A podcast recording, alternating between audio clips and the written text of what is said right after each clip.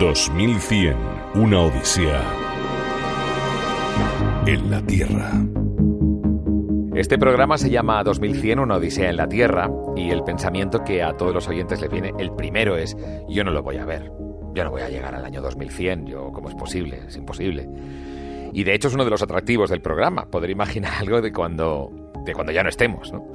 Sin embargo, las últimas investigaciones dicen que podemos llegar a vivir casi 200 años.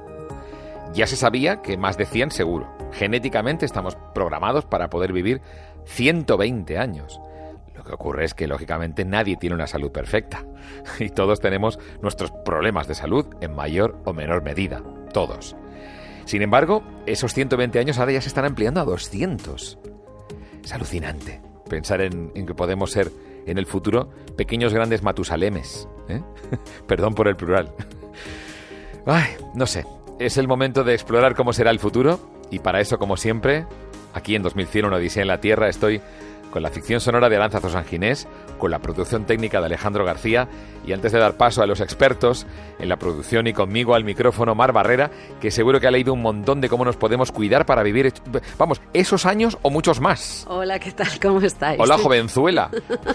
Comparado. Ya, si vamos a vivir 200 años. Te has hecho una jovenzuela, vamos. vamos estoy en la edad del pavo. el pollo. bueno. pues yo he estado investigando por la red y con algunos expertos antes de hablar con nuestros especialistas y coinciden en que hay varias tendencias sobre la alimentación del futuro, muchas de ellas ya muy vigentes e interiorizadas, como por ejemplo carne que no es carne. Se están elaborando muchos productos cárnicos con vegetales mm. y también eh, se va a poner de moda la carne artificial, que ya se está haciendo en una empresa de San Sebastián. Sebastián. Se reproduce en laboratorio usando mecanismos naturales de regeneración celular de tejidos. Wow, o sea, crece sola. Crece sola. Interesante. Y sin, y sin tener que matar a ningún animal. Exacto, sin sacrificios y sin dañar al medio ambiente. Eso está fenomenal. Se prevé que se incorpore al mercado en 2021. Vamos a ver. Y además, eh, incluso lo de imprimir la carne, ¿no? He oído que por ahí se imprime carne. Eso también. Helados sin proteína de origen animal, con proteínas de, por ejemplo, alubias y guisantes, que ya se hacen. También estamos muy concienciados todo esto buscando una mejor alimentación y más saludable. Menos azúcar, menos grasa, menos sal. La industria está trabajando en sistemas de micro o nanoencapsulación para eh, provocar, seguir provocando, manteniendo esa sensación de placer que provoca la grasa, la, sal y el ah, azúcar, ah, pero con moléculas más saludables. Qué bueno. O sea, en lugar de echarle sal, le echaremos otra cosa que va a dar la sensación de la sal. Yo tengo una sal y más saludable. Claro, eh, lo más importante que sea mm. saludable. Yo tengo una sal de estas de no sé qué tal de algas y no me sabe igual. Yo lo siento, no está conseguido todavía, pero oye, bueno es que se esté investigando en eso y probablemente en 2100 se llegue. Se trabaja y seguimos trabajando en productos más sostenibles, el reciclado de alimentos. Por ejemplo, una cerveza elaborada con recortes de pan de molde. ¿Qué me dice? O una mantequilla hecha con aguas de garbanzos. Eso está muy bien. y sabe igual de bien y está rica, eso es lo que falta. Yo no lo he probado todavía, pero bueno. Cerveza de pan, me parece muy buena idea. Todo ese pan sobrante que dice, el pan no se tira. Y dice, no, no, tíralo, que haremos cerveza con esto. la inteligencia artificial también jugará un papel importante en la creación de alimentos saludables. Por ejemplo, un ejemplo es la mayonesa hecha con legumbres y vegetales en la que Amazon invirtió en 2019 30 millones de dólares. Que no es una tontería. Que no es una tontería. Ya es ponerse y decir, ah, venga chicos, sacaros de que hay una mayonesa. Qué bueno, qué bueno. El uso de robots también estará muy presente en la cocina a la hora de cocinar y de servir también. Se robotizará todo mucho. No, no, no las, los robots de cocina como los entendemos ahora. Algo con un poquito más de capacidad, ¿no? Entiendo que te refieres porque ya hay robots de cocina desde hace décadas. Con más capacidad, que sean más humanoides y... con bracicos. Y que te puedan servir también la comida en un oh, restaurante. Oh, oh, oh, eso es fantástico. Mm. Eso está muy bien. Y luego también el blockchain, del que tanto se habla en el mundo de la alimentación también va a causar furor. Se trata de la trazabilidad. Y hay compañías que apuestan por aplicarlo hasta sus últimas consecuencias. O sea, que tú a través de una aplicación, a través del teléfono móvil, puedas eh, saber mm, desde si procede ese alimento de un animal, cuándo nació, en qué condiciones, cómo se ha criado, qué ha comido, qué antibióticos ha tomado todo. Impresionante. Con esto último me has dejado impresionado. Mejor será que entremos ya en materia gracias a nuestros expertos. 2100, una odisea en la Tierra. Estamos tratando de apuntar cómo será el futuro y hay cosas que estamos viendo que son no son nuevas precisamente. Hay paradojas, hay paradojas. Por ejemplo, hay cosas que tienen 5.000 años de, de existencia entre los humanos o más o 10.000, o desde los albores incluso de la humanidad, cosas que se conocen y se han ido transmitiendo de padres a hijos, de madres a hijas, durante toda la historia de la humanidad y que ahora se consideran nuevas. Qué curioso. Es como un volver a algunas cosas, ¿verdad?, que, que, forman parte del ser humano desde el principio de los tiempos, como es la medicina natural, que es como se sanaban y se curaban antiguamente. Ahora parece que hay una vuelta desde los últimos 20, 30 años a lo que es la medicina natural e incluso se le llama medicina alternativa, curiosamente, ¿no? Cuando en realidad es la, tradicional, la que trasciende a la historia y la que, la que podríamos encontrar en los primeros seres humanos. Carmen Salgado, ¿cómo estás? Hola, pues muy bien, ¿y tú? Carmen es médico naturópata y es una auténtica experta en, medicina natural, en acupuntura y en un montón de técnicas más, porque siempre está aprendiendo, entre otras cosas, y siempre está haciendo, estudiando e, impartiendo talleres. Así que nadie mejor que ella para hablarnos de, la evolución de la medicina natural. Cada vez se está viendo más, cada vez estoy viendo más herbolarios, cada vez se está haciendo más, hay más productos, ¿verdad?, de relacionados con la medicina natural, y esto parece que en el futuro va a continuar siendo así, ¿verdad? Pues eh, esto, las reflexiones que vemos es que sí, que la gente cada vez tiene más interés a volver a utilizar pues estímulos naturales para poder estar equilibrados y prevenir o eh, ayudar en determinadas patologías. Y creo que ahí en este sector es muy importante mm, hablar de alimentación porque creo que ahí también están produciéndose muchos cambios y se intenta ir hacia alimentos mucho más saludables, hacia dietas personalizadas. Yo actualmente estoy haciendo el grado en nutrición y bueno, pues los tecnólogos Em, van por ahí, en, esas innovaciones que se están desarrollando en la actualidad y que creemos que marcarán la alimentación del futuro. Obviamente todo esto pues es, es especulativo, pero bueno, es un poco las direcciones que se están tomando. Alimentos mucho más saludables. O sea que eh, diferenciar medicina de nutrición es un error de base, porque claro... Completamente. Eh, claro, nosotros pensamos en, la, en medicina como las pastillas que te tomas, cuando sin embargo la medicina natural se basa más en la ingesta de alimentos que están ahí de productos o de cosas que, que realmente forman parte de la naturaleza, ¿verdad? Sí, ya lo decía un médico de la antigüedad, ¿no? que, la, que la medicina sea tu alimento. Eh, date cuenta que al fin y al cabo comemos todos los días y por lo menos, por lo menos tres veces al día, por lo menos, eh, por lo tanto ahí estás introduciendo una serie de estímulos, bueno, ojo, porque te pueden llevar a la salud o te pueden desviar de ella. De hecho, la mayoría de las patologías actualmente se relacionan con un peso específico importante con la alimentación. El colesterol, los triglicéridos, el azúcar, incluso alteraciones de eh, cardiovasculares, hipertensión, en fin, hay muchísima patología que está relacionada con la alimentación mm. y que ah, según vamos avanzando en edad, pues como nos estamos alimentando mal, nos desequilibramos y finalmente aparecen todas esas patologías. Carmen, entonces, estamos hablando, decías antes, de una, eh, de una alimentación cada vez más personalizada. Entonces, hablamos de una medicina natural que va a ser única para cada individuo. sí, estamos hablando de que va a haber dietas personalizadas y se van a estudiar los, los genes e incluso qué alimentos están mm, siendo adecuados para que esas tendencias patológicas genéticas no aparezcan, por supuesto.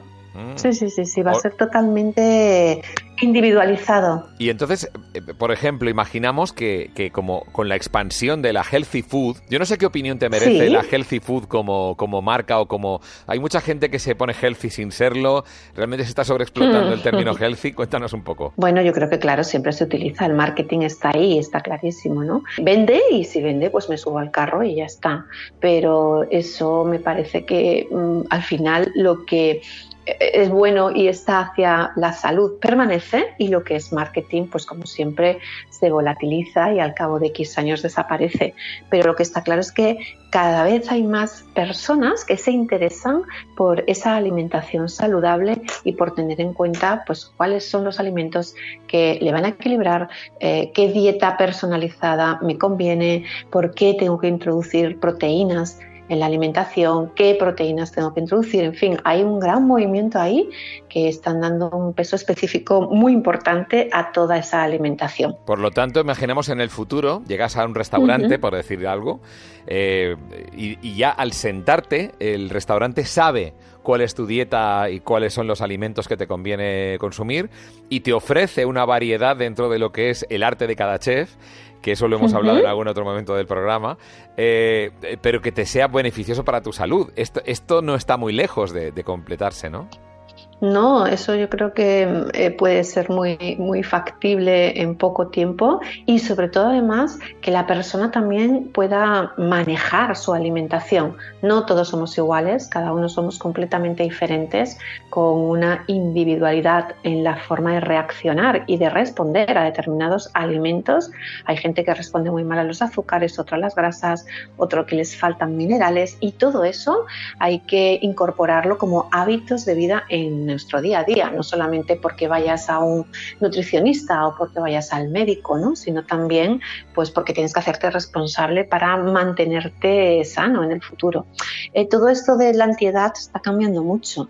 Eh, igual que ahora mismo hemos incrementado nuestra esperanza de vida, en el futuro también se va a seguir incrementando esta esperanza de vida. Tú eliges si quieres estar sano y con energía y sin dolores o enfermo con dolores y sin energía. Mm, creo que son dos caminos que cada uno tiene que elegir. Pero cada vez hay más conciencia, con lo cual eh, cada vez son más las personas preocupadas por lo que comen. Esto ya estamos intentando adivinar un poquito cómo es el futuro. También es verdad que la medicina que, que eh, bueno, de alguna manera equivocadamente decimos tradicional cuando en realidad es la moderna, la medicina moderna, eh, de alguna manera muchas veces hemos visto muchos médicos que rechazan eh, la medicina natural. Eso, pero sin embargo, cada vez parece que se están uniendo más. ¿Tú crees que llegará un momento en el que habrá una integración entre la medicina que utiliza la farmacopea o la, o la química y la medicina natural? Uy, pues ojalá, ojalá. Para mí es una cuestión de evolución. Yo creo que nada hay que sacarlo. Yo, yo, yo bueno, sabes que soy farmacéutica y creo que eh, todo está ahí y si está, es para ser utilizado cuando se tiene que utilizar. Hay una evolución, o sea, estamos en el siglo XXI y creo que la farmacología clásica, química, tal y como se ha desarrollado, estaba muy bien para el siglo XX y era necesaria. Igual que fue necesario pues, la evolución de los antibióticos y fue un antes y después, ¿no? Es decir, es como una evolución del tratamiento que necesitan los seres humanos. Eh, primero aparecieron los antibióticos y eso evitó pues, que muriésemos todos de infecciones como antes. Después, durante el siglo XX se ha desarrollado la gran farmacología química, que creo que igual lo mismo ha sido muy necesaria, pero estamos en otro siglo, estamos en el siglo XXI y creo que es hora de empezar a utilizar estímulos biológicos que pueden sumarse a los anteriores, no por eso hay que tirar los antibióticos por tierra, no por eso hay que tirar los fármacos cuando son necesarios, pero ya no deben ser la base fueron, pero ya no deben ser la base. O sea, que ahora no vamos con carros por las calles porque no nos dejarían con caballos, ¿no? Eh, pero, pero siguen ahí y siguen siendo parte de nuestra historia, pero vamos con vehículos motorizados.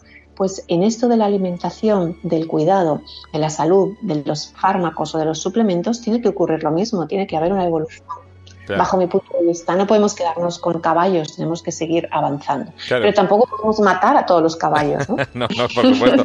De hecho, la, medicina que entendemos como medicina moderna, la medicina eh, de la farmacopea que habitualmente vemos en la farmacia, sobre todo, cada vez más estamos viendo que incorporan, ya veo en las farmacias que si hay yogití, que si hay no sé qué, complementos naturales, cada vez más en las farmacias, ¿verdad? Claro, porque yo creo que es una evolución energética natural del ser humano y al final pues eso se transmite en lo que se vende o en lo que se expone o en lo que se ofrece ¿no? a los clientes porque lo solicitan. Y por eso yo creo que vamos evolucionando hacia esos estímulos biológicos, hacia, esa alimentación mucho más saludable, hacia alimentos funcionales. bueno, estamos en un momento muy interesante de, de la historia de la salud, de la alimentación. ¿no? ¿Cuánto tiempo le das de vida al ser humano? Lo digo porque... Uy. Alguna vez hemos hablado tú y yo, Carmen, y tú el, el, destino, el destino de la humanidad no lo ves precisamente de color de rosa, ¿no? No. no, una cosa es cuánto... A ver, claro, es que las cosas van bien tanto que es muy complicado, ¿no? A ver, yo, em, si todo fuese como, como se está desarrollando, es decir, no hay ningún eh, satélite, así por decirlo, que, que, se mete en medio de nosotros, ¿no? Em, estamos diseñados genéticamente para vivir 120, eh, 130 años, ¿no? A nivel genético. Cada, gen, o sea, cada especie, perdón, tiene unos genes que le determinan su esperanza de vida. ¿Sí? Esto es en las mejores condiciones, con todos los parámetros controlados, pero entran en el escenario eh, las células madre. Y ahí va a cambiar todo, porque si las células madres se controlan los tres, cuatro puntitos que, quedan por controlarse para que se puedan utilizar a nivel terapéutico, pues los expertos en gerontología que trabajan con células madre indican que se podría duplicar eh, la esperanza de vida, es decir, hablaríamos de 200, 200 y pico años. ¿eh? Eso es lo que se habla, ¿no? Date cuenta que era ya la media en los países occidentales, por ejemplo en España, estamos en 85 años, ¿no? O sea, no estamos ya muy lejos de esos 110, 120.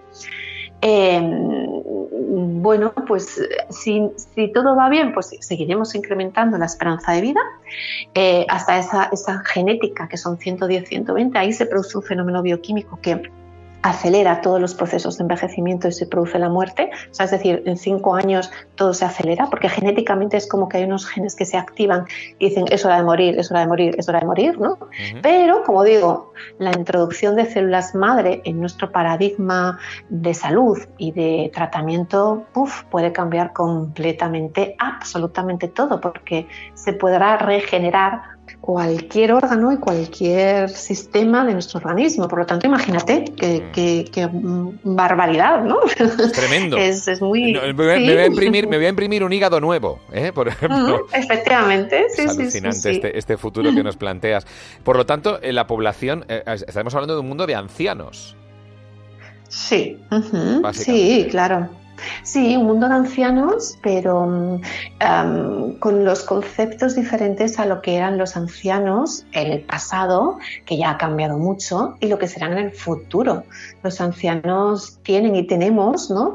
Eh, cuando seamos nosotros, un, unas grandes posibilidades. ¿no? Hay ancianos actualmente que empiezan una carrera, que ayudan a sus hijos, que empiezan a hacer trabajos para aportar a la sociedad. No tiene nada que ver con cuando antes te jubilabas, te metías en casa de forma triste y ya no hacías nada más, ¿no? Es verdad, eso está ocurriendo y dicen que los 60 son los nuevos 40. Eh, Por supuesto, y será más, ¿no? O sea, los ancianos pueden y podremos aportar mucho, pero para eso hay que estar sanos. Mm, y ahí volvemos a la alimentación y al cuidarse y al volver al contacto con la naturaleza. Eso es. Pues me parece muy interesante, Carmen, lo que hemos sacado de conclusión. Eh, me lleva a cuidarme más para tener una vejez mejor, ya que parece que cuando ya tenga 210 años, pues, Jonín, por lo menos llegar a esos 210 años bien, ¿no? Con buena salud, que es de lo que se trata. Totalmente. más que vivir mucho, es vivir bien, ¿no? Quizá la clave aquí. Total, mucho y bien, las dos cosas. O sea, ¿por qué no? Hay que tener salud, dinero y amor, pues aquí también. Claro. Carmen Salgado, eh, muchísimas gracias por todo y enhorabuena por tu trabajo. Gracias. Hasta luego. 2100, una odisea en la Tierra. Estamos hablando del futuro de la alimentación, estamos hablando de cómo nos vamos a alimentar de aquí al siglo XXI dentro de 80 años. Es tremendo decir eso. Pero me está más diciendo, yo conozco una persona, yo conozco una persona que trabaja ya en el futuro de la alimentación. Mar, ¿quién es? Pues es Ángel León, más conocido como el chef del mar, cuatro estrellas Michelin y es pionero en la búsqueda de nuevas formas de alimentarnos, un férreo defensor desde que comenzó en esto de la gastronomía, en la sostenibilidad y en la conservación de los mares. Ha abanderado siempre la lucha por los pescados de descartes y es el único chef que ha inventado nuevos alimentos para consumo humano como el plancton o la luz del mar, por ejemplo. Luz del mar, eso suena súper delicioso. ¿Qué tal Ángel? ¿Cómo estás? Bienvenido, muy buenas. Hola, muy buenas. ¿Qué tal? ¿Cómo estáis? Pues vamos a ver si le ponemos un poco de luz del mar precisamente al, futuro, ¿no? ¿Qué luz le podemos meter al, futuro? ¿Qué luz, qué, ¿Cómo imaginas la alimentación del siglo, XX, del siglo XXII? Uf, pues no sé, todo depende mucho de lo que ocurra en el siglo XXI. Claro, esto todo depende de nosotros y yo sí creo que, que vamos a tener que cambiarnos. Vamos a tener que cambiar, pero a la fuerza. Ah. Quizás sea la naturaleza la que nos cambie y quizás sea la naturaleza la que nos haga evolucionar hacia un, un panorama diferente, diferente al que, al que actualmente tenemos, ¿no? Y, y- y cómo entendemos la alimentación ahora mismo, ¿no? ¿Es el mar una despensa por explorar? Pues mira, yo creo que es la gran despensa, ¿no? Sin duda. Yo creo que la gran despensa del ser humano que está ahí, que la tenemos delante, que si las tres cuartas partes de la Tierra es agua, es un mensaje que, que está, está ahí ya, ¿no? Y creo que millones y millones y millones de especies que no se consumen, solamente se consume el 35% de los individuos que viven en el mar que entendemos como, como alimento y queda un, un altísimo porcentaje por descubrir de nuevas oportunidades de alimento que descargarían muchísimo lo que entendemos por alimentación hoy día en el mar, ¿no? Que es lo Mm. obvio, ¿no? Hmm. Que sería el pescado, ¿no? Pero Eh. a través de variedades. Y claro, cuando dices plancton, perdona que te corte Ángel, realmente algo tiene que tener para que las ballenas se fijen en el plancton. O sea, para que un animal o cualquier animales que hay en el mar vivan del plancton, algo tiene que tener de nutrición.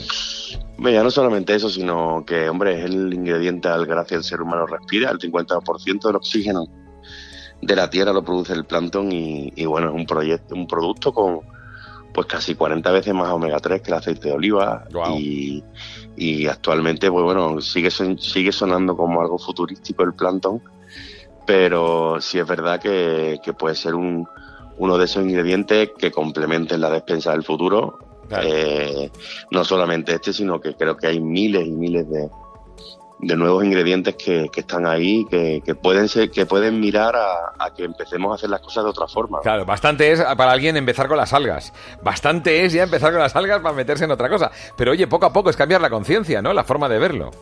Sin duda, yo supuestamente cocino el mar y las algas es de las cosas que más difícil me cuesta me- mm, introducirlas en, en los menús para que no les sea estridente a la gente, ¿no? Hay muchas formas de camuflar las, las, las algas, ¿no? En, en el día a día de una casa, yo por ejemplo, introduciéndolas muchos guisos como lentejas o guisos tradicionales que realmente al final no, no dejan un sabor muy potente, pero si dejan sus nutrientes y lo mejor de las algas, pues se pueden, nosotros lo hacemos, por ejemplo, con la comida del personal, muchas veces hacemos lentejas viudas, pero con algas y Lentejas con algas. Me parece Sí, curiosísima sí. la combinación, es tremendo, ¿eh? Sí, pero bueno, al final tú, tú comes lentejas, las algas, está- has dejado ahí todo lo mejor de las algas en el cocinado y nosotros las, las retiramos y, Claro, claro. y lo que estamos, lo que nos estamos llevando es lo mejor de las algas y, y no tiene uno por qué comerse la- las algas directamente, ¿no? Sino que hay muchas formas de, consumirlas indirectamente, ¿no? Eh, pero claro, las algas sería lo obvio, pero yo entiendo que hay mucho más que mirar, ¿no? Hay muchas especies de pescados que no se consumen actualmente porque por caprichos del ser humano. Al fin y al cabo queremos un mar selectivo, queremos seleccionar del mar lo que nosotros queremos, ¿no? Y Claro. esto es lo que Claro. yo creo que este es el gran paradigma que cambiará con el tiempo. Nosotros llega, creo que el ser humano llegará a un momento donde entenderá al mar como una fuente de alimentación donde no habrá esos caprichos, esa selección, sino que, por ejemplo, ¿no? Por poner un ejemplo, para coger un kilo de rape hace falta coger tres kilos de pescado de descarte, ¿no? Mm. Bueno, pues yo entiendo que entiendo que para el día de mañana, pues usted quiere un kilo de rape, pues venga, pues se va a llevar a estos tres kilos de pescado que acompañan al rape, ¿sabes? Claro, claro, claro, claro, final- efectivamente. Sí, sí, sí. al final. eh, Se trata de aprovecharlo todo. tendrá- Y que sea sostenible y tal y cual, claro. Lógico. Sí, sí. sí, sí, sí. Todo Ángel, tendrá una, una tara, ¿no? Y, y sí entiendo que, que sí espero y sí creo que, que va a haber más conciencia mm, con todo lo que está ocurriendo. ¿podremos eh, hacer huertos, eh, construir eh, huertos en, en el mar? ¿Lo estás haciendo ya? Bueno, eh, sembramos plantón, por ejemplo, y sembramos cosas, claro. Sí, sí, sí. eh, eh, miraremos al mar como, un- como una despensa, por supuesto. Claro. En el futuro, el día que encontremos ingredientes que se puedan sembrar en, la- en el mar, por supuesto, claro. Claro que sí. Pero tú ya lo estás haciendo a día de hoy, 2020. O sea, tú eres una persona que de alguna manera está adelantado a lo que la gente sigue pensando en piscifactorías, sigue pensando en una manera artificial de engordar el, el pescado, de, de crearlo eh, de alguna manera. Y sin embargo, tú estás ya eh, siendo agricultor de, de ese, de ese mar, ¿no? Bueno, sí, al fin y al cabo, bueno, el- el- lo que hacemos es sembrar semillas de plancton, ¿no? Recolectamos Ujú. plancton en el mar y las sembramos en tierra, en agua y tenemos una granja marina donde sembramos plantas y, y, y plancton y bueno, y soñamos que algún día pues po- podamos llevar otro, otras cosas al, al, al mar, ¿no? Otros ingredientes de los cuales ya estamos buscando con equipos de investigación y Wow. con gente muy potente y esperemos que algún día encontremos cosas realmente que puedan cambiar el paradigma de la alimentación. ¿no? Vamos a ir a lo concreto, por ejemplo, Ángel, me estoy imaginando cómo será una carta dentro de, pues en estos 80 años que nos separan de 2100. ¿Cómo puede ser una carta del futuro? A ver, de primero, imagínate, a ver, ¿qué puedes ofrecer? Que sea original, que no esté ahora. Pues no lo sé, entiendo que... eh, no lo sé, yo sí creo que dentro de 80 años espero que sigan las mismas especies que tenemos al día de hoy o serán otras que habrán que habrán no sé, que habrán sucumbido a las que tenemos actualmente, ¿no? Pero sí creo que siempre habrá productos humildes en el mar. Es decir, al final el mar es como la vida del ser humano, Hmm. está llena de modas, de caprichos. eh, lo que hoy lo que hoy es un lujo, que puede ser el caviar, posiblemente dentro de 80 años el lujo no sea el caviar. El lujo será, no sé, a lo mejor dentro de 80 años el lujo es una patata de campo. ¿Me entiendes? Exacto, sí, Y- sí, sí. Va y cambiando según, perol. claro, la oportunidad de conseguirlo. Claro, claro. y un perol de aceite de oliva puro, ¿no? Eh, de oliva, claro. Hmm. No, no- no sabemos hacia dónde evolucionamos, pero lo que sí sabemos es que el, el ser humano quiere productos de primera calidad, que todo el mundo quiere acceder a esos a esos ingredientes y, y que sí creo que con el tiempo que nos cambiará la mentalidad respecto a la alimentación. No la concibiremos como la, como la concebimos hoy día. Será una fuente de recursos inagotable, ¿no? Porque también estás sacando ya aceite, ¿no? De, de algas.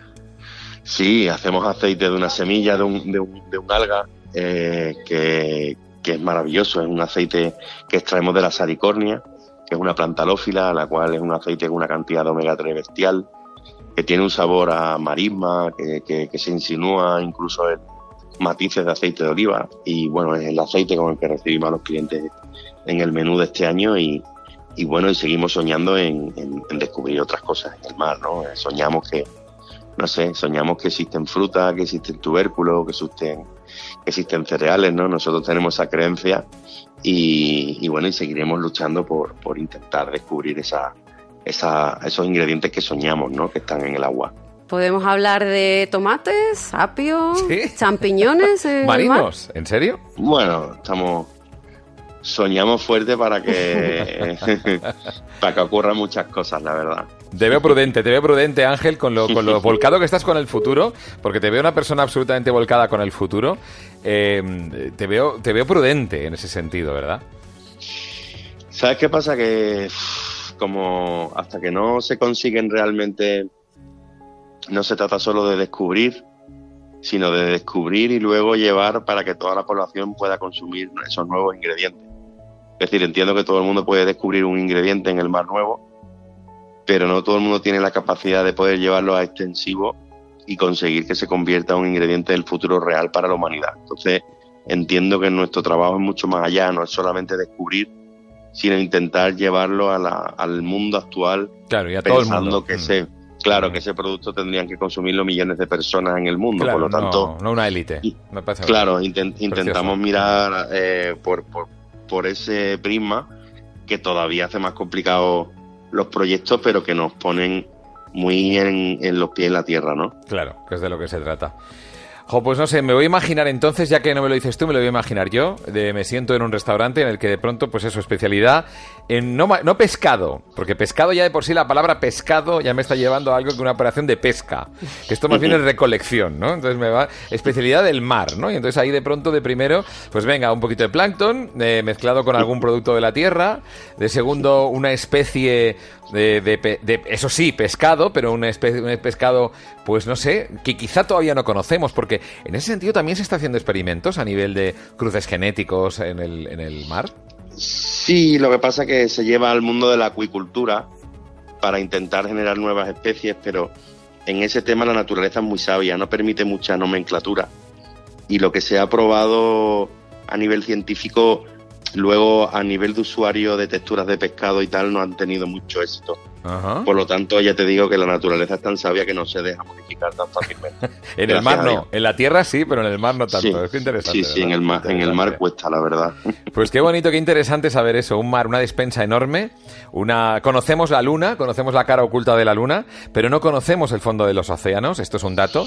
Y por lo tanto hay gente como Ángel que está trabajando para conseguir que sea eh, una fuente de alimentación, como él mismo ha dicho.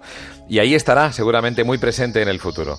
Pues Ángel, muchísimas gracias de todo corazón por estar con nosotros aquí en 2100. Un placerazo estar con los dos y, y mirar siempre al futuro con positivismo, que queda todo por descubrir, aunque digan lo que digan, quedan todo por hacer y por descubrir en el mar, sin duda. Ahí- Muchas gracias, ahí queda Ángel. eso. Gracias, Ángel. Un abrazo, gracias. 2100, una odisea en la Tierra. Estamos dándole vueltas a cómo será alimentarnos en el futuro, cómo será poder comer, cómo serán los medios de producción de alimentos, qué, qué buscaremos y dónde, qué tipos de alimentos habrá en el futuro.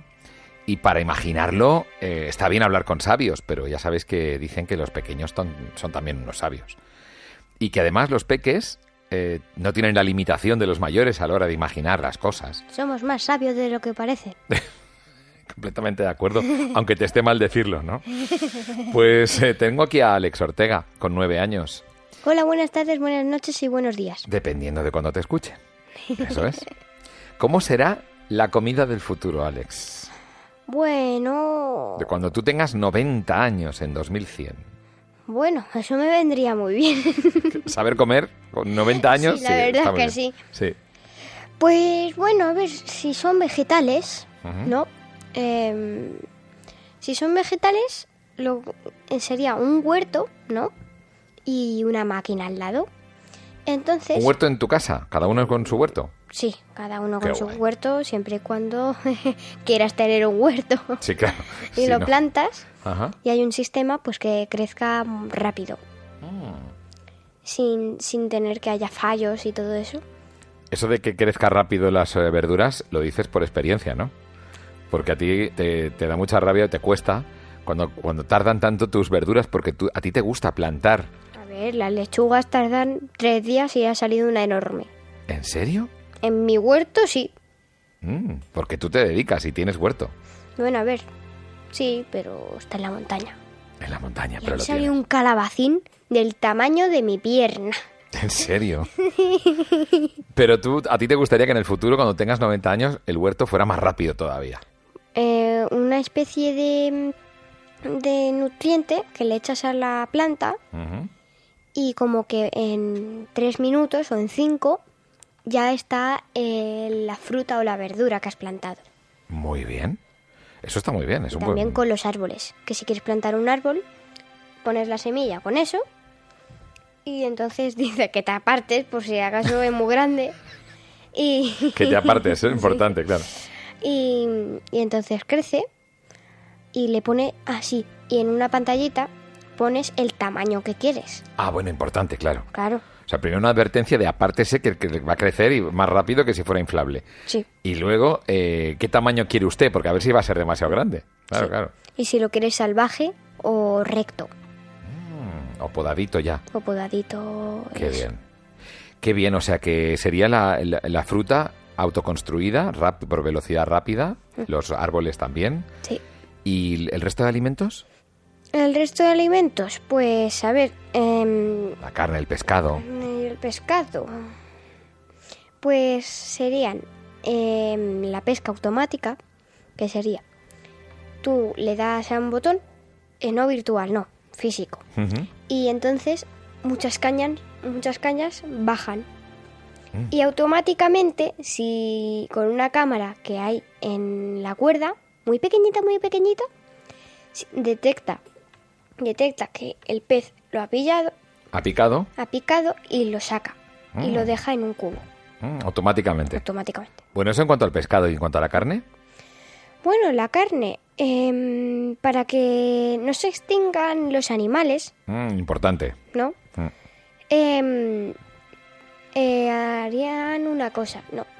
Como sabemos lo, lo que em, de la tabla periódica de los elementos, ¿no? Lo que lleva, ¿no? Pues hay una máquina que tú le pones, por ejemplo, lo que quieres, carne de oveja, por ejemplo, y entonces mm, mezcla todo eso, todos los ingredientes de la tabla periódica, tardan unos segundillos o algo así, y de una manera que, se, que pueda salir bien, no mal, y, y entonces sale. O sea, estás hablando de imprimir la carne. Más o menos. O sea, sale por la por dónde sale, por la impresora o por dónde No, por Una caja, un la cajón, carne se abre. un cajón se abre. y entonces lo abres y sale la carne que tú quieres. Mm. Basándose en los elementos, hablas de la tabla periódica. Sí, sin tener que matar un ser vivo. Ah, interesante. O sea, sería carne sintética. Sí. ¿De qué? Pues nada, tomamos nota. Eh, pues muchas gracias, Alex Ortega. You're welcome. 2100. Una odisea en la Tierra. Está claro que comer es una de las necesidades básicas del ser humano. Bueno, la fundamental. Si no hay comida, evidentemente no hay nada. Y cuando uno piensa en el futuro, sobre todo después de haber visto cómo es la ciencia ficción, se imagina, pues aparte de los coches voladores, que eso parece que tardará bastante, se imagina que estamos comiendo pastillas o alimentos eh, especiales en un entorno absolutamente de lujo, pero la realidad parece que nos apunta hacia cosas muy diferentes, porque realmente los recursos del planeta son limitados y cada vez más lo van a ser. Pero bueno, esto, yo, no, yo no debería hablar de todo esto. Mejor vamos a hablar con Mercedes Villa Carvajal, que es coordinadora del Clúster de Innovación Agroalimentaria de la Comunidad Valenciana, aparte de una auténtica especialista en, dirección, en coordinación, en supervisión de proyectos y equipos humanos complejos. Y, y está muy metida en el desarrollo de negocio eh, de varios sectores, en concreto de la industria agroalimentaria y la biotecnología. Eh, Mercedes, ¿qué tal? Hola, ¿qué tal, Juanma? Muy bien. Voy a empezar la primera en la frente. a Sí. ver, venga, disparo. ¿Va a haber comida para todos? Bueno, ese es un tema muy, muy comentado, ¿vale? Eh, bueno, el planeta sabemos que tiene unos recursos y esos recursos se nos ha dicho que, que bueno, que son limitados, ¿vale? Pero eh, yo creo que ese también es un concepto un poquito antiguo, ¿no? Y ya me pongo en, en el plan de, de la innovación. Eh, hay muchos, muchos conceptos y muchos paradigmas que, que, bueno, que estamos en un momento en el que, que están cambiando, ¿no? Ajá. Eh, bueno, desde el punto de vista de, de, de una linealidad, pues pensamos que los recursos se, se pueden agotar. Pero si trabajamos con los recursos para que, tal y como la naturaleza trabaja, que es pues eh, con, de una forma sostenible, pues evidentemente los recursos pues estarán ahí y los sostendremos nosotros. Con lo cual, depende de nosotros que haya suficientes recursos y alimentos para todos. O sea, es una visión muy simplista la de decir "Ah, la comida para todos, como si fuera esto realmente una, una- no sé, una cosa muy limitada. Realmente existe suficiente vastedad en el, en el- y, y- y recursos como para que gestionados de forma eficiente realmente podamos llegar a todos, ¿no? Correcto. Ese es- esa es la clave. Y además es, es la clave no porque la diga yo, sino porque está ahora mismo en, bueno, pues como, como objetivo, eh, como los ODS de, la Organización de las Naciones Unidas, como dentro de todos los planes de las políticas de, de ayudas y subvenciones en Bruselas, eh, para todos los proyectos de desarrollo, con lo cual, eh, bueno, pues es Se está que trabajando, tenemos que sí, sí. se está trabajando Claro, claro. justamente en esa en esas líneas ahora mismo. Y en concreto, que, que está claro que ah, mal hacemos seguro porque depredamos, depredamos y arrasamos con el planeta. Eso está claro. Y el, el tema de las cuotas de pesca es, es el primer tema que apareció ya en los años 70, 80, me imagino. Pero, ah, Claro. ¿qué más se puede hacer y qué líneas son esas? Bueno, pues se pueden hacer, la verdad es que muchas cosas y, y simplemente eh, se trata de sentido común. Pues una buena gestión de, de, los recursos implica que no solamente pensemos en cómo producirlos, sino también qué pasa cuando, cuando llegan al consumidor y qué hacemos con, con todos los desperdicios, ¿no? Con, tanto con los plásticos como el desperdicio alimentario, que es una cosa que en la que bueno pues se han hecho muchos estudios y que nos preocupa bastante ¿no? a todas las personas que estamos en este ámbito y yo creo que a todas las personas que, que bueno que están preocupados por el planeta en general. En general, desde luego, los residuos, claro, es la gran clave aquí. Y el residuo entonces alimenticio, eh, claro, porque pensamos mucho en el residuo de plástico, hablamos mucho de todo eso, pero el residuo alimenticio tiene una nueva vida después, ¿es posible? Por supuesto, mm. tiene muchas vidas. Eh, lo primero es estudiar bien y ajustar muy bien la producción. Y eso pasa por una buena cultura, ¿no? Para que también el consumidor, nosotros como consumidores, eh, debemos estar concienciados, ¿no? Para que para que todo todo mm, sepamos cuáles son eh, las necesidades que tenemos y no estemos consumiendo por encima de, esas necesidades, ¿no? Para luego que acaben eh, desperdiciándose. Claro. Y bueno, pues eso pasa por el consumidor y también pasa por, por la producción, por la buena planificación y la gestión de los recursos en la industria agroalimentaria, por mm. supuesto. O sea, por un lado, los consumidores comprar aquello que necesitemos y no comprar, por ejemplo, no ir a comprar con hambre sería una buena idea. bueno, eso dicen, ¿no? Eh, yo creo que eh, lo fundamental, ¿no? Y ya que también eh, me dedico a la planificación y a la estrategia dentro de la innovación, eh, deberíamos de concienciarnos en general, en todos los aspectos de la vida, no solo en el, en el tema de, la alimentación, en poder conocer eh, cuáles son nuestras necesidades y planificar. ¿vale? La, la planificación es fundamental. Claro, utilizar la si planificásemos, pues eh, podríamos gestionar mejor todos nuestros recursos, eh, incluido el tiempo. ¿eh? Claro. O sea O sea, no solamente es no ir con hambre al supermercado, sino planificar y decir, bueno, esta semana qué voy a comer. Y entonces establecer un plan de trabajo, bueno, trabajo no, perdón, de, compra y, de, y de alimentación, ¿verdad? Correcto. Si conocemos que, si nos conocemos, conocemos nuestro cuerpo, conocemos nuestras necesidades, eso sería lo más deseable para llevar una dieta, pues, lo más equilibrada posible por salud. Eh, así vamos directamente a aquellos alimentos que que bueno que son beneficiosos para nosotros y no estamos eh, consumiendo en exceso y luego pues tenemos que que, a todo el mundo le pasa no que acaba la semana y, y, se le ha caducado un montón de cosas. Claro claro eso es efectivamente y la educación en ese caso es fundamental yo a mi hijo siempre le digo cómete primero aquello que vaya a caducar eh, primero dice no me apetece digo ya pero va a caducar o sea ya ahora no entonces un poco eh, extrapolándolo al general de la población es importante la planificación no la sobre la, compra por encima de, no, de El impulso.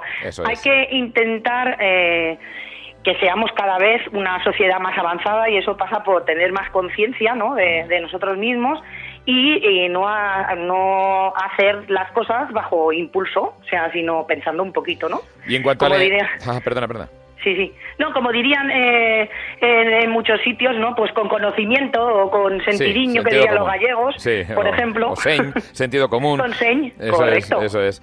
Eh, tú eres coordinadora del Clúster de Innovación Agroalimentaria de la Comunidad Valenciana, que es una comunidad que, por cierto, tenemos que decir que produce una cantidad enorme de recursos alimenticios y sobre todo de vitaminas a través de las frutas y demás, ¿no? Entonces, eh, realmente, ¿qué puede hacer en cuanto a, a, a la sostenibilidad un empresario, una persona que tiene un, campo, tiene unas verduras, unas frutas, ¿qué puede hacer? Pues puede hacer muchísimas cosas. Eh, para empezar, lo primero que puede hacer es conocer que, eh, bueno, pues todo, toda aportación, ¿no? Eh, a la sociedad pues se basa en, en, el coworking, ¿no? Que se llama ahora, o sea, en la colaboración con otros. Y en ese sentido, por eso se ha creado, por ejemplo, este clúster, ¿no? De innovación agroalimentaria, pues para juntar, ¿no? A distintas personas que tienen intereses comunes como existen otro tipo de, de clústeres, ¿no? Esa es un poquito la idea. Vale. Y eh, poder trabajar en unas líneas que tengan en común. Claro, yo, yo entiendo lo que quieres decir. Es, por ejemplo, si hay una industria que fabrica zumos, por decirte algo, alrededor de donde tienen las plantaciones hay unos agricultores, lógicamente, Claro. que también tienen intereses comunes con la empresa que fabrica los zumos, ¿verdad? Por supuesto. Entonces, Y no, trabajar... solo, y no sí. solo eso, o sea, ahora mismo hay una política que se llama del campo a la mesa o de la granja a la mesa, que, que precisamente lo que lo que se está impulsando, ¿no? Eh, desde desde bueno pues desde muchas entidades, tanto locales como nacionales como internacionales, es eh, precisamente tener en cuenta una visión global, ¿no? Un poco holística Claro. de todo el proceso y que ahí hay muchos actores no solamente está el productor y luego el consumidor, sino que hay muchos intermediarios que están participando de, de todo el proceso de, de, de- de- de este proceso, ¿no? De, cómo nos llegan los alimentos Claro. y que somos todos responsables de poder trabajar para mejorarlo.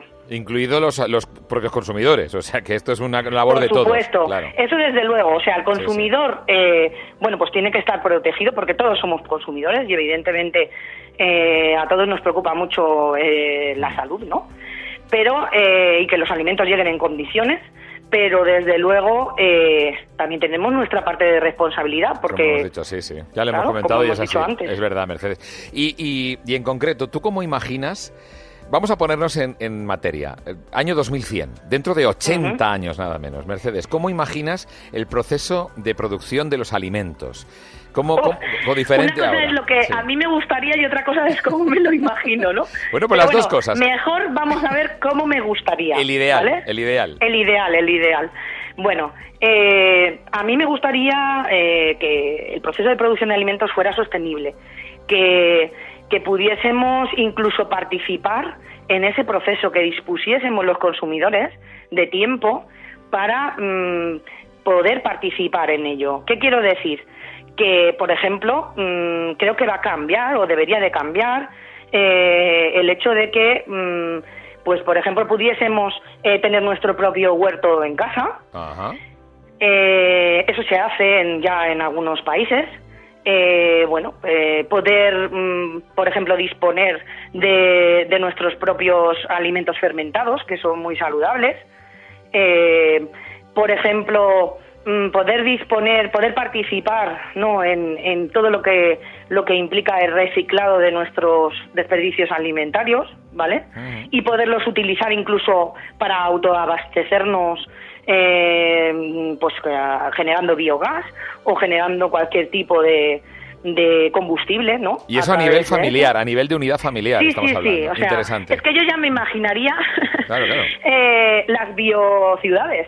Claro. En este caso, las bio, no sé cómo llamarlo, biocomunidades mejor, Ajá, porque ajá. tampoco, yo pienso que vamos a mejorar bastante en eso. O sea, Qué yo bueno. ya me gustaría mucho que todos viviésemos de una forma mucho más pausada y más consciente, ¿no? Eso y que los importante. avances fueran para eso, Claro. para nuestro, nuestras mejoras. Claro, esta es la clave y es el mensaje. Así que Mercedes lo vamos a dejar precisamente aquí porque me parece que es un mensaje final para acabar sensacional. Eh, utilizar el, el- el- el menos común de los sentidos, ¿verdad? El sentido común para, para cada, vez que consumamos, compramos, com- compremos, mejor dicho, cada vez que estemos enfrentándonos al- al- a la necesidad de alimentación, tener una conciencia mayor de la que tenemos. O sea, Correcto. los- como preguntan los niños, eh, ¿los alimentos crecen en el supermercado? No. Correcto. Aumentar esa conciencia, ¿no? Claro, claro. Y además tener en cuenta que la tecnología eh, puede ayudarnos mucho. Eh, ahora que estamos en este tiempo que parece que, que nos asustan, ¿no? Los cambios tan vertiginosos, eh, pues que no, que hay que vencer ese miedo y que el progreso se basa en, en precisamente eso, eh, conocer y planificar. Claro, conocer, ampliar la conciencia y planificar muy bien, con, con supuesto. anticipación. Eso también es eh, para los eh, consumidores, pero también para los empresarios que, que- tengan larga visión. Pues, Por supuesto. Mercedes, muchísimas gracias, enhorabuena por tu trabajo y gracias por, por colaborar en 2100 una Odisea en la Tierra. Gracias.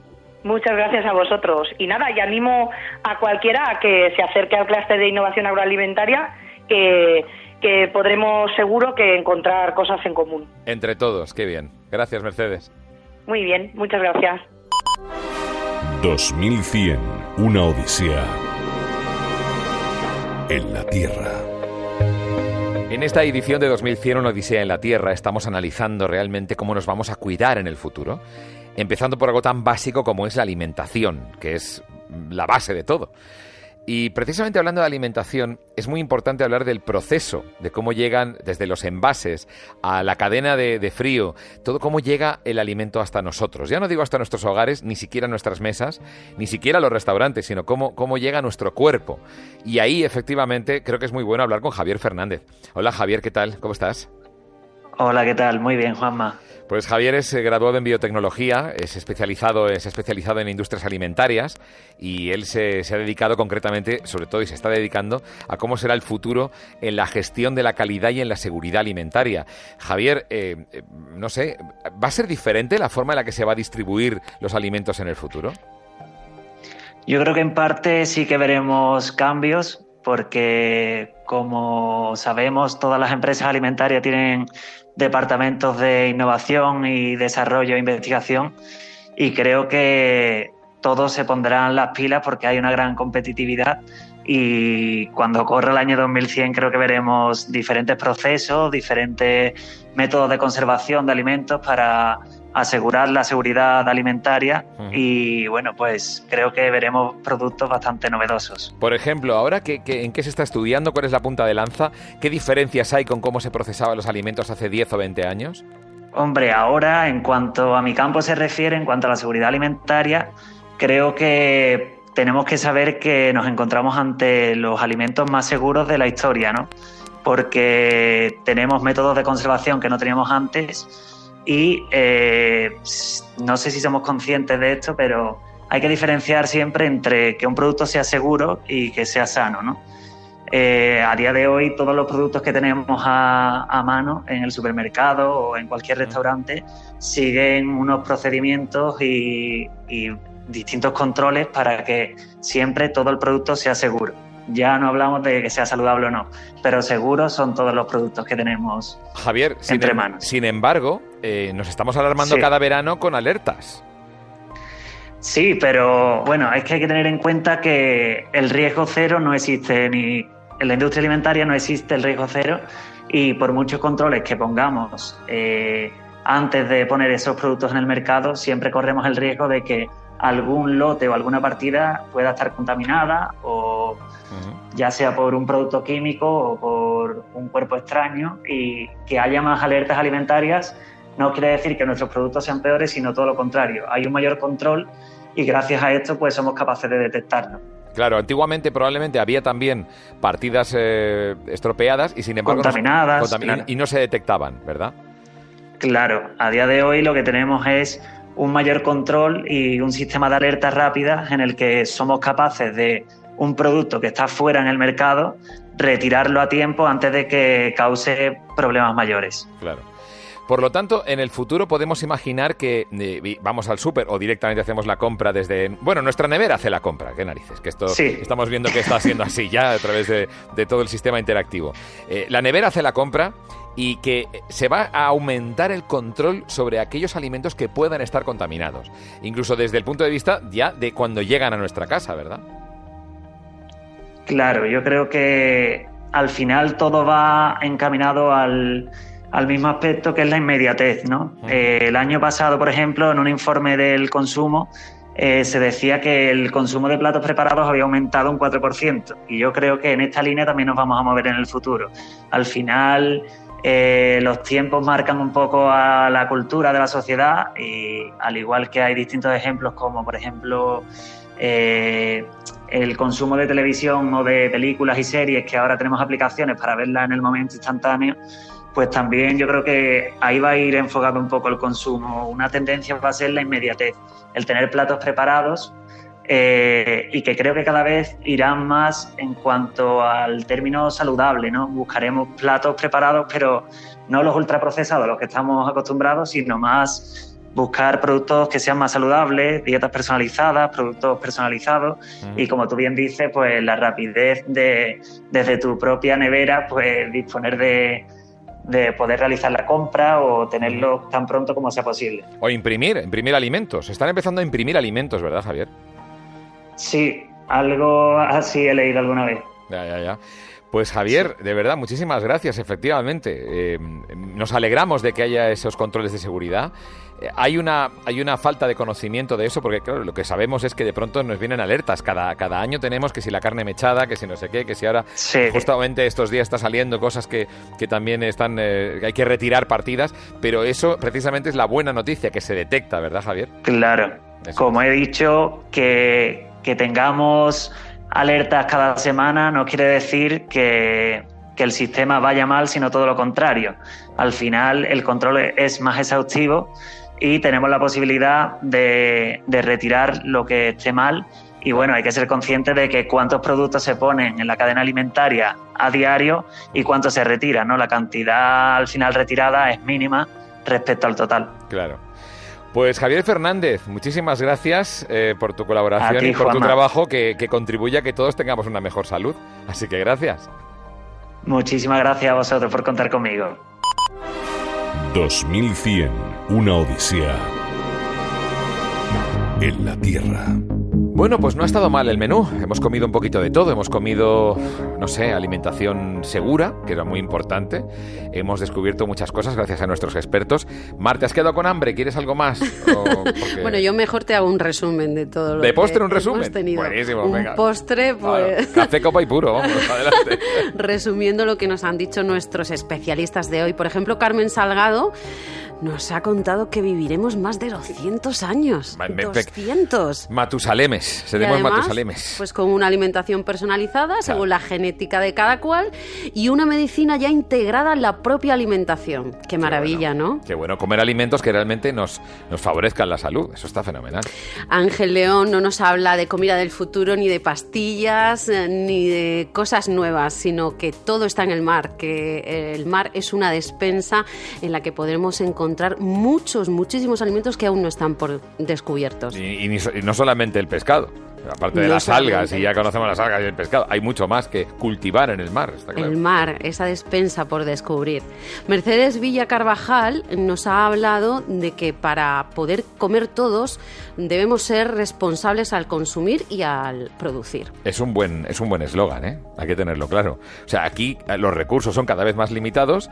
De momento y hasta dentro de unos años vamos a ser cada vez más. Luego decrecerá, como hemos visto en este mismo programa. Pero para que haya comida para todos es importante usar la cabeza antes de comprar, ¿no? antes de alimentarnos. Y Javier Fernández nos ha dicho que el sistema de alimentación es seguro actualmente y lo será más en el futuro. Qué bien. O sea que la trazabilidad de la que hablábamos al principio está funcionando y podemos constatar pues todos los ingredientes que puede llevar un alimento y si no lo llevan posiblemente se retiren del supermercado no porque tenga algún tóxico, sino que simplemente pues no lleve que lleva leche, por ejemplo. Por ejemplo, ¿no? El etiquetado. Mm. Es interesante, ¿no? Y de hecho eh, la, prueba más eficiente y más, más real y más fehaciente, mejor dicho, de, de que todo esto funciona es la retirada de productos, que está ocurriendo y que tú dices, ah, que todos los veranos se están quitando cosas, que pero realmente eh, eso ocurre porque el sistema funciona, así que podemos estar, yo creo que muy tranquilos en general, de que hemos está controlando las cosas y cuando llegan al súper llegan con la calidad adecuada. Eso es importante. Bueno, pues eh, no sé, ya hemos comido bastante, yo creo que bien, ¿no?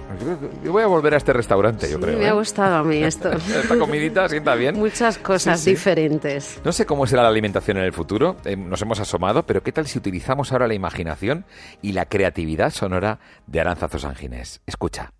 ¿Por qué estos auriculares? ¿Por qué no hablan conmigo aquí? Le relataré lo ocurrido y después me dejará salir. Ayer como cada día, fui a la cola de alimentos a buscar mi ración. No he tenido mucha suerte últimamente, ¿sabe? Pero al menos me dan de comer yo. Fue...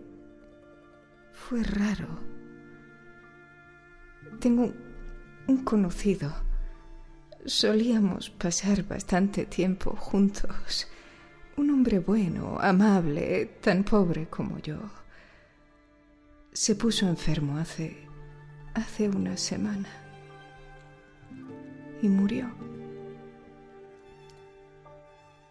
Una de las cosas que llevaba siempre consigo, recuerdo de una época mejor y más excéntrica sin duda, Eran unas lentillas pequeñitas, amarillas, con puntitos negros.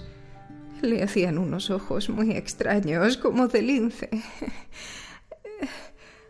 El caso es que me encontré una de esas lentillas en mi comida ayer. Ah, yo simplemente lo comenté con el encargado. Fue solo un comentario. No se lo he dicho a nadie más. No se lo diré a nadie más. Ahora, por favor, déjenme salir de aquí. Por favor, no diré nada. ¿Qué es ese ruido? Me cuesta. Me cuesta trabajo. Respira. A favor. 2100, una odisea en la Tierra.